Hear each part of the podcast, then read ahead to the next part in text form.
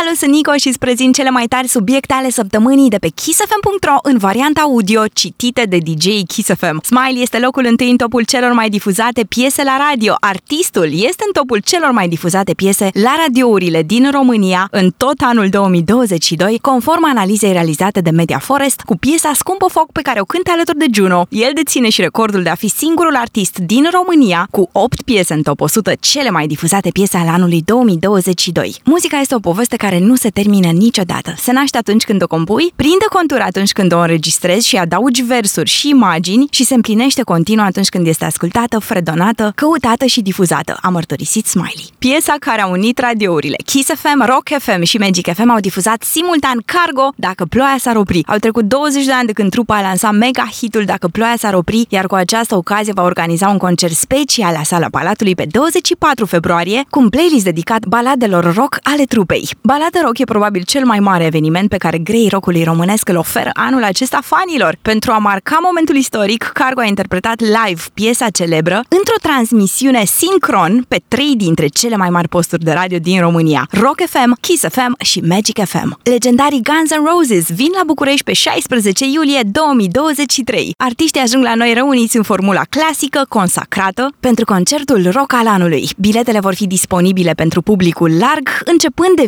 vineri 24 februarie. Evenimentul organizat de E-Magic va avea loc la Arena Națională și va aduce pe aceeași scenă pe Axel Rose Slash și Duff McKagan. Bruce Willis suferă de demență. Într-un comunicat oficial, familia vedetei a anunțat fanii că Bruce suferă de demență frontotemporală după ce inițial a fost diagnosticat cu afazie. Din păcate, problemele de comunicare sunt doar un simptom al bolii sale. Deși este dureros, este o ușurare pentru noi să avem în sfârșit un diagnostic clar, a transmis familia actorului. Deși încă nu există un tratament pentru această boală, apropiații lui Willis au transmis. În timp ce condiția lui avansează, sperăm ca atenția media să pună reflectoarele pe această boală care are nevoie de mai multă vizibilitate și cercetare. Timișoara este capitală culturală europeană în 2023. Pe 17 februarie a avut loc deschiderea oficială și este doar începutul unui an irepetabil care va scoate în evidență tot ce are mai bun de oferit orașul Timișoara, printre valorile care au contribuit la construirea acestuia. Inovare,